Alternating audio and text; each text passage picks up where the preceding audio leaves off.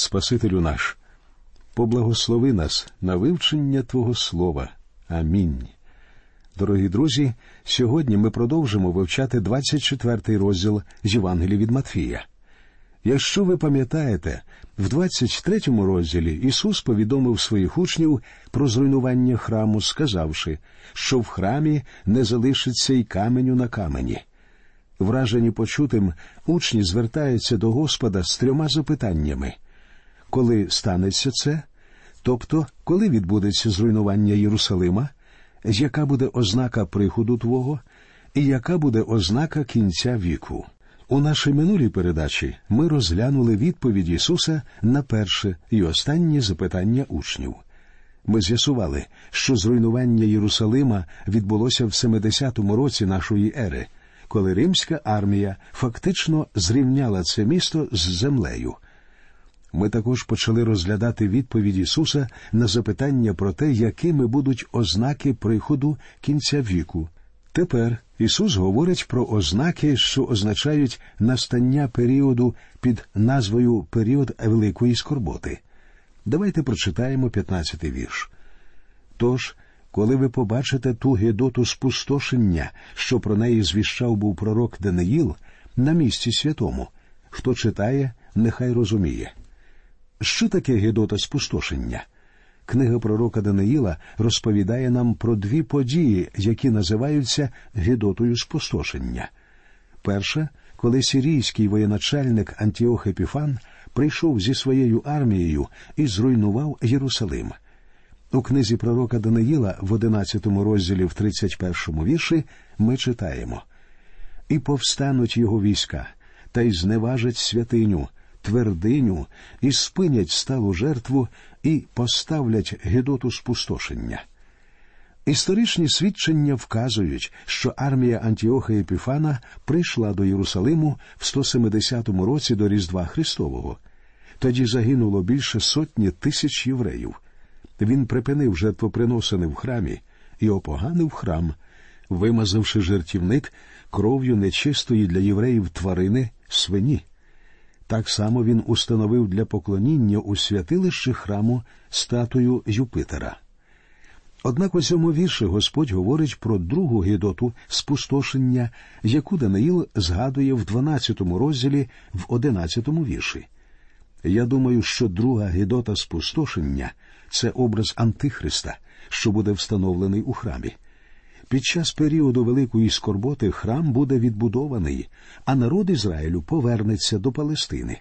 Тут говориться про храм, а не про церкву, тому що в церкві немає святилища. Я змушений визнати, що ми не можемо бути повністю впевнені в тому, що саме має на увазі Господь у цьому уривку, говорячи про гидоту спустошення. Це лише наші припущення. В останні часи люди будуть шукати цю гідоту спустошення тому, що вона буде знаком початку періоду великої скорботи. Однак, замість того, щоб намагатися виявити Антихриста і його гідоту, в посланні до Тита, в другому розділі, в тринадцятому вірші, нам сказано жити, чекаючи блаженної надії та з'явлення слави великого Бога і Спаса нашого Христа Ісуса. Також в 15-му вірші наш Господь говорить хто читає, нехай розуміє. Це означає, що люди, які будуть жити в той час, зможуть зрозуміти, про що йдеться. І оскільки ми з вами не будемо присутніми там, він і не розповідає нам про це в деталях. 16-й вірш. Тоді ті, хто в юдеї, нехай в гори втікають. Важко уявити, що наказ втікати в гори юдеї стосується нас із вами. Я живу недалеко від гір.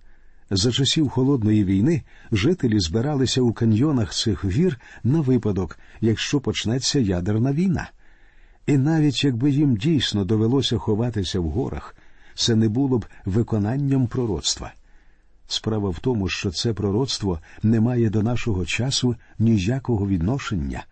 Воно стосується жителів юдеї. Це пророцтво Господь адресує тим людям, а не нам з вами. 17 вірш. Хто на покрівлі, нехай той не сходить узяти речі з дому свого. У палестинській культурі поняття на покрівлі відповідає зрозумілому нам еквіваленту на ганку або на галявині перед будинком. Але знову таки я повторю, що Господь адресує це повеління не нам з вами, а жителям Палестини. Це застереження звернене не до нас, бо ми не проводимо час на покрівлі. 18 вірш. І хто на полі, нехай назад не вертається взяти одежу свою. Цей вірш стосується тих, хто займається сільським господарством. Якщо селянин залишає свій верхній одяг на краю поля, а потім, працюючи на цьому полі, дізнається, що настала гідота спустошення, він не повинен повертатися за своїм одягом, йому варто негайно втікати. 19 вірш. Горе ж вагітним і тим, хто годує грудьми за днів тих. Цей вірш підкреслює турботу Ісуса про матерів і дітей. Однак ми розуміємо, що це буде такий час, коли вам краще зовсім не мати дітей. Вважається, що перед настанням великої скорботи буде спостерігатися значне збільшення населення земної кулі. І той факт, що сьогодні багато країн світу вже перенаселені, може бути ще однією вказівкою на те, що ми наближаємося до кінця. Двадцятий вірш. Моліться ж, щоб ваша втеча не сталася зимою ані в суботу. Це ще одне підтвердження, що Христос звертається тут до євреїв. Адже в цьому світі ще є юдеї, які, як і раніше, дотримуються суботи. Однак ми ходимо до церкви не в суботу, а в неділю. Адже саме в цей день Господь воскрес із мертвих. 21 вірш. Бо скорбота велика настане тоді, якої не було з первопочину світу, аж досі і не буде. Я хочу обговорити цю фразу, бо скорбота велика настане тоді. Якщо ми звернемося до грецького оригіналу нового заповіту і подивимося книгу об'явлення, сьомий розділ, 14 вірш, де теж згадується велика скорбота, то згідно граматики грецької мови стає зрозуміло, що період великої скорботи буде унікальним в історії цього світу, ніколи не було нічого подібного, і нічого подібного ніколи більше не буде. Зверніть увагу, що сам Господь називає кінець віку терміном велика скорбота. Якщо вам не подобається ця назва або концепція, звертайтеся безпосередньо до Ісуса. Подивіться на фразу в 21 вірші скорбота велика настане тоді, якої не було сперш опочину світу, аж досі і не буде. Тобто люди зрозуміють, що настав період великої скорботи. Не залишиться ніяких сумнівів. У наші дні доводиться чути твердження, що нібито церква проходить через цей період уже зараз. Ці люди, схоже, просто не усвідомлюють, які нещастя будуть під час справжнього періоду великої скорботи. Більше того, деякі навіть стверджують, що велика скорбота вже настала. Звичайно, в наші дні у світі відбувається багато нещасть, однак наш час не можна навіть порівнювати з деякими періодами в історії людства. Але коли настане час великої скорботи, не буде нічого ні в минулому, ні в майбутньому, що ми могли б порівняти з ним. 22 вірш. І коли б не вкоротились ці дні, не спаслася б ніяка людина, але через вибраних дні ті вкоротяться. У книзі об'явлення написано, що за час періоду великої скорботи буде знищена одна третина населення землі. В іншому уривку книги об'явлення сказано, що загине ще одна чверть всіх людей. Подібну масову загибель людей дійсно не можна порівняти ні з чим у минулому. Якщо ми скористаємося образами книги об'явлення, які ми знаходимо в шостому розділі, ми дізнаємося, що під час періоду великої скорботи по землі пройдуть червоний кінь війни, вороний кінь голоду і білий кінь смерті. У результаті населення землі скоротиться в кілька разів. Іноді здається, що це лише перебільшення, і деякі коментатори вважають ці слова простим літературним прийомом. Однак потрібно пам'ятати, У наші дні в цьому світі є запас ядерної зброї, якого достатньо, щоб знищити все населення земної кулі. У цьому випадку подібні цифри вже не здаються нам перебільшенням. Однак у цих віршах ми знаходимо і слова розради, але через вибраних дні ті вкоротяться. Бог не дозволить людству знищити себе. Ось чому цей період буде не дуже тривалим. А тепер подивимося на ознаки, що передують появі самого Господа, вірші 23, 24 і 25. Тоді, як хто скаже до вас, ото Христос тут чи отам, не йміть віри, бо постануть хрести неправдиві і неправдиві пророки, і будуть чинити великі ознаки та чуда, що звели б, коли б можна, і вибраних. Оце я наперед вам сказав. Постарайтеся не пропустити ідею того, що він говорить тут. У наші дні ми повинні з обережністю ставитися до надприродних здібностей деяких людей, бо коли з'явиться який-небудь великий чудотворець, це буде зовсім не Христос, це буде Антихрист або його лжепророки. Давайте ще раз прочитаємо фразу з 24-го вірша що звели б, коли б можна, і вибраних. Хто ці вибрані? У писанні є дві групи вибраних вибрані з народу Ізраїлю і вибрані церкви. Для того, щоб зрозуміти, що саме Господь має на увазі в цьому вірші, ми повинні скористатися здоровим глуздом. Про кого говорить наш Господь у всьому цьому уривку? Про народ Ізраїлю. Тому саме народ Ізраїлю і є тими вибраними, про яких йдеться в цьому вірші. Тобто Ісус говорить зовсім не про церкву. Людину іноді можна спокусити, увести в оману на певний час. Більше того, можна обманювати людей довгий час, але нікому не вдасться назавжди ввести в оману дітей Божих. Це просто неможливо.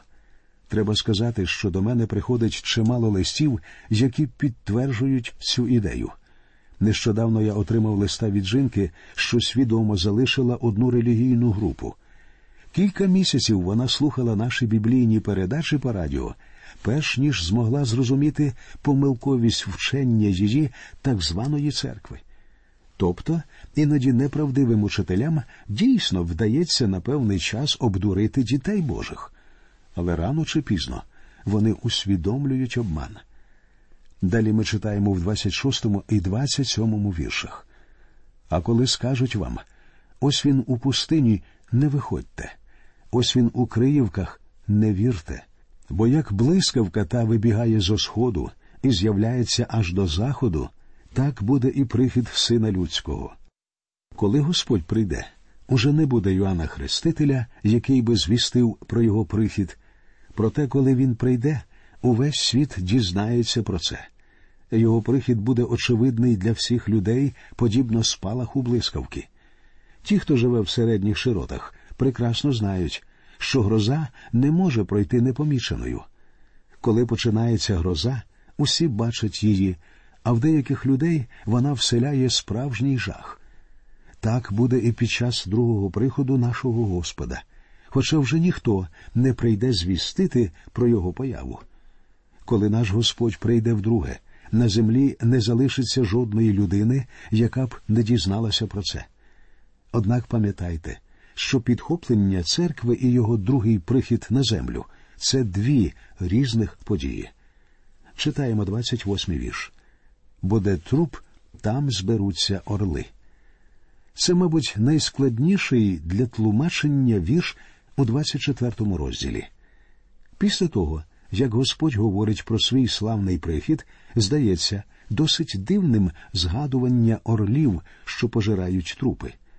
Однак я вірю, що це буде, коли Христос прийде, щоб судити світ, бо в книзі об'явлення 19, 17, 19 сказано І бачив я одного ангела, що на сонці стояв, і він гучним голосом кликнув, кажучи до всіх птахів, що серед неба літали Ходіть і зберіться на велику Божу вечерю, щоб ви їли тіла царів, і тіла тисячників, і тіла сильних, і тіла коней, і тих, хто сидить на них, і тіла всіх вільних і рабів, і малих, і великих. І я побачив звірину, і земних царів, і війська їхні, зібрані, щоб учинити війну з тим, хто сидить на коні та з військом його. Коли Господь прийде вдруге, Він принесе на цю землю суд.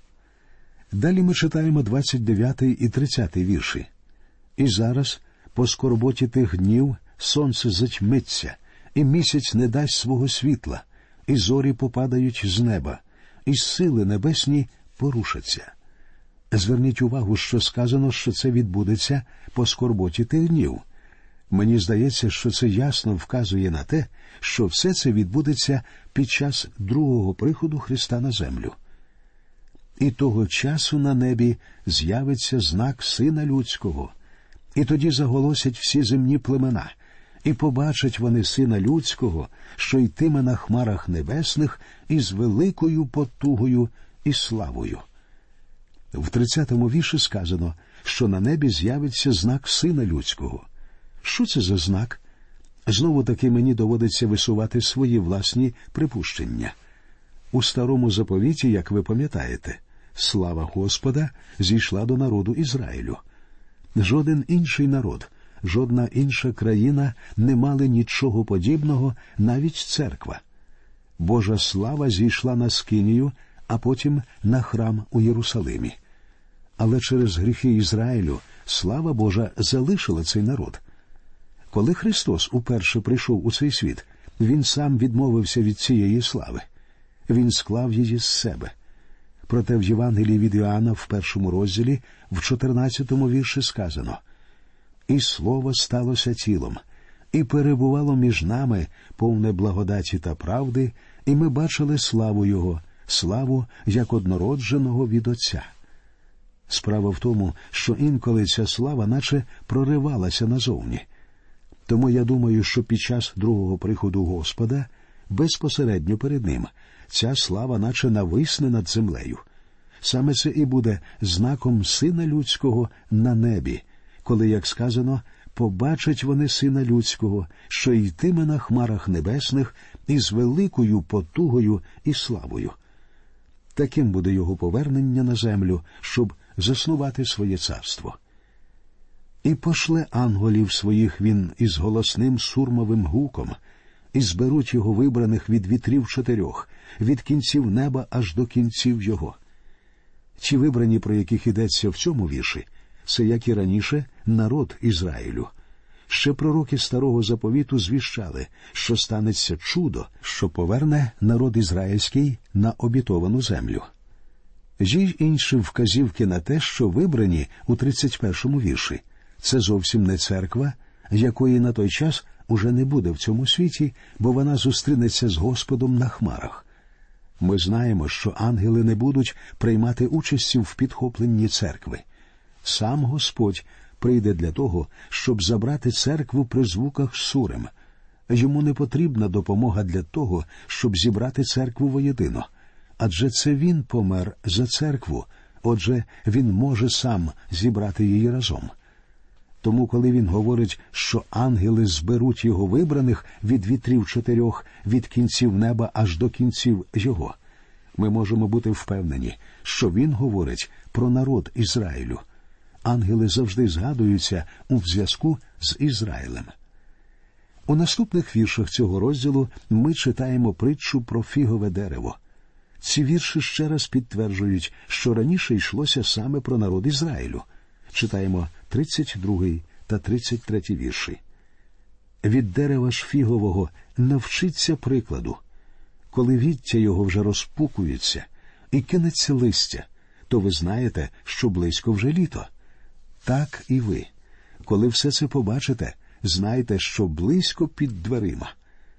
Мені важко собі уявити, щоб фігове дерево могло символізувати щось інше, крім народу Ізраїлю.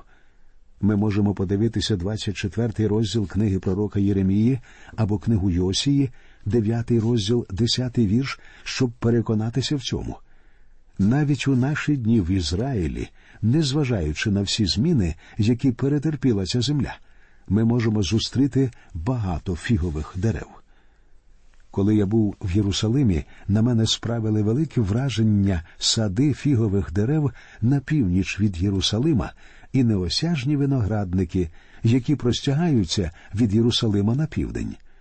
Тобто фігові дерева і виноградники це характерні елементи ізраїльської землі. Тому я думаю, що наш Господь використовує тут фігове дерево як символ Ізраїлю. На цьому, друзі, ми закінчимо наш сьогоднішній урок і продовжимо розглядати 24-й розділ у нашій наступній передачі. Ми прощаємося з вами. До нових зустрічей в ефірі. Нехай Господь рясно благословить усіх вас.